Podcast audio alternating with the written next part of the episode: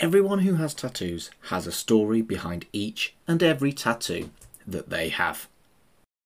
It could be a simple pick it and stick it from a convention that they went to, or an homage to their favourite artist, or something to represent the year that they were born. Something relatively simple that can be explained in a few words. It could be something deeper, like something that expresses their humanist beliefs, or a symbol of peace, or something that shows their commitment to scouting.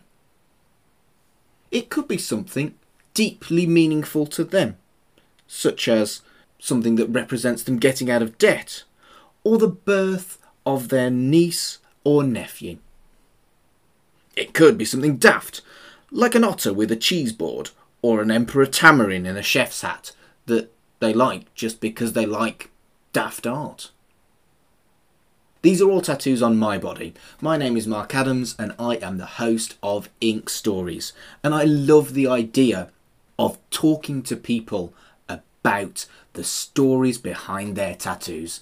And that's what this podcast is about. It's a podcast about the reasons why people choose to permanently etch artwork onto their skin.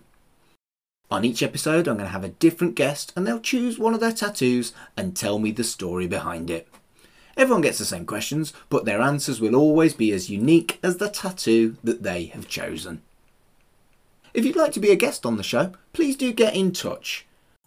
Drop me a PM on Twitter at InkStoriesPod. So join me as I take a journey with various different people from all over the world to tell me their ink stories.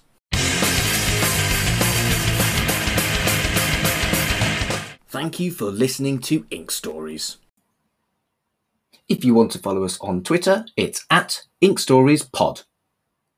The show's logo was designed by Carl Bryan, and the theme tune is We've Been Watching the Riots on a Monitor by Fix It Kid.